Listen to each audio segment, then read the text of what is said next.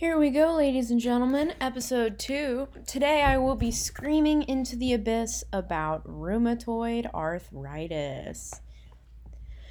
So, the clinical presentation of rheumatoid arthritis involves pain, swelling, and morning stiffness in multiple joints.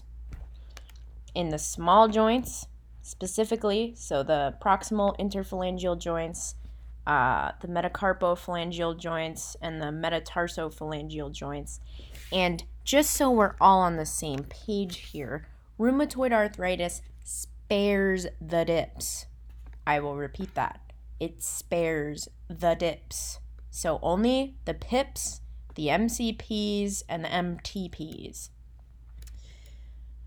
Talking a little bit more about the clinical presentation of rheumatoid arthritis, we have systemic symptoms such as fever, weight loss, and anemia. And we have cervical spine involvement, so that's going to be subluxation and cord compression. As far as laboratory imaging and laboratory and imaging studies go, Jesus, we've got positive rheumatoid factor and anti CCP antibodies. So we have positive rheumatoid factor and cyclic citrullinated peptide anti CCP antibodies. We also have C reactive protein and erythrocyte sedimentation rate, so ESR, both correlate with disease activity. And on x ray, we have soft tissue swelling, joint space narrowing, and bony erosions.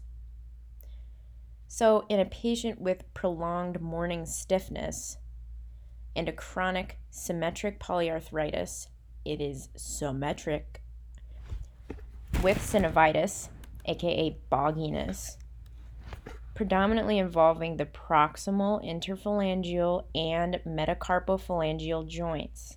So, to repeat that, that's going to be the PIPs and the MCPs of the hand.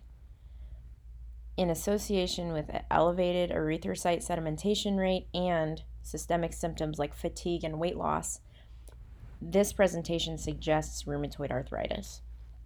So, rheumatoid arthritis is di- diagnosed primarily based on clinical findings. However, serologies can help clarify the diagnosis. Rheumatoid factor is uh, antibodies directed at the FC portion of IgG, has a moderate sensitivity to detect RA, about 70%, but the specificity is not is poor. So rheumatoid factor can be positive, but it's not specific to rheumatoid arthritis necessarily. Uh, it can be positive in a variety of disorders such as Sjogren's syndrome, mixed cryoglobulinemia, and viral hepatitis and it can even be positive in healthy individuals. Cyclic citrullinated peptide antibodies, aka anti CCP, have a similar sensitivity to RF but a higher specificity for rheumatoid arthritis.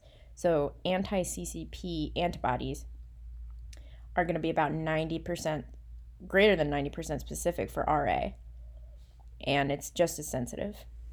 So, in patients in whom rheumatoid arthritis is suspected, but who have a negative rheumatoid factor test result, anti CCP testing should be obtained.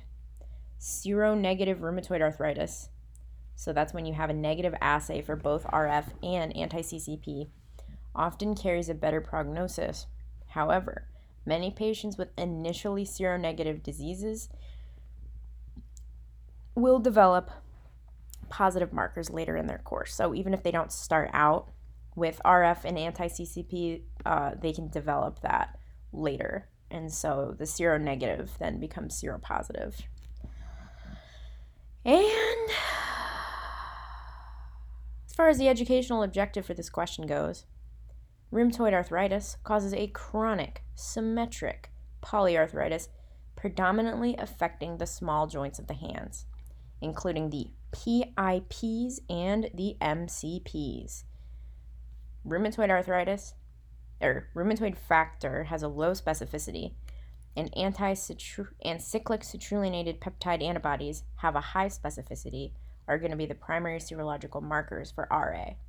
Patients who have negative assays for both markers, aka seronegative rheumatoid arthritis, have a more favorable prognosis. Thank you.